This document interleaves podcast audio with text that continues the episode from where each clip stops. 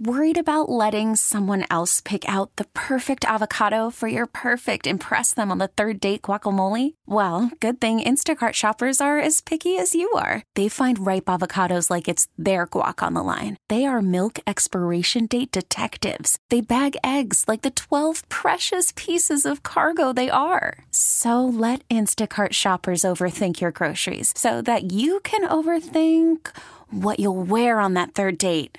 Download the Instacart app to get free delivery on your first three orders while supplies last. Minimum $10 per order, additional term supply. Concealed carry permits are exceedingly rare in San Francisco, but the sheriff's office just approved a new one.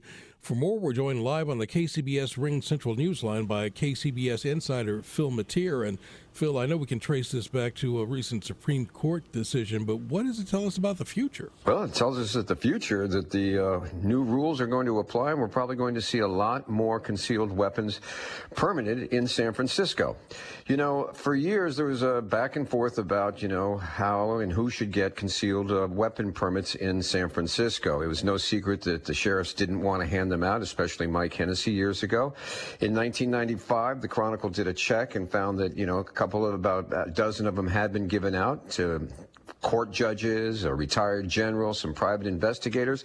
But for the bulk of people, they were being turned down because out of hand, without even processing, because the sheriff's departments had, had been under the uh, rule that they had, had, to you had to show good cause for getting a concealed weapon permit. And in San Francisco, there seemed to be never a good cause for you to get one. In other counties, however, it was different. Uh, especially in rural counties, they were handed out quite freely. All you had to do was meet the uh, requirements.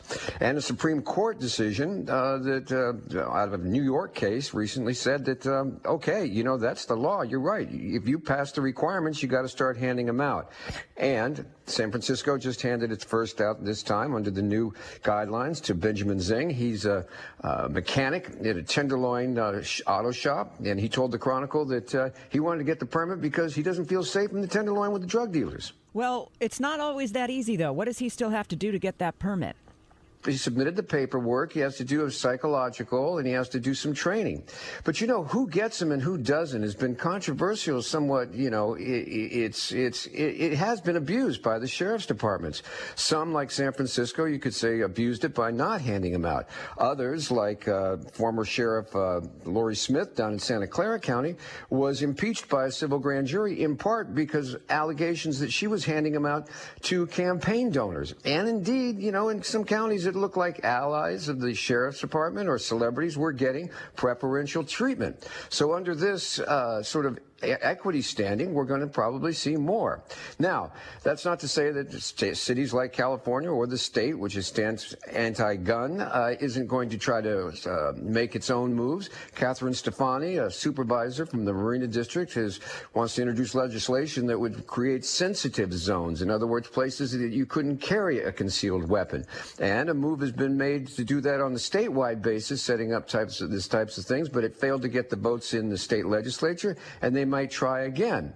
But for now, the gates are open, the rules are out there, and if you follow the rules and you get the regulations and the training, you can get the permit and carry the gun. All right, Phil, thank you very much. That's KCBS insider Phil Matier. He'll be back this afternoon at 5:50.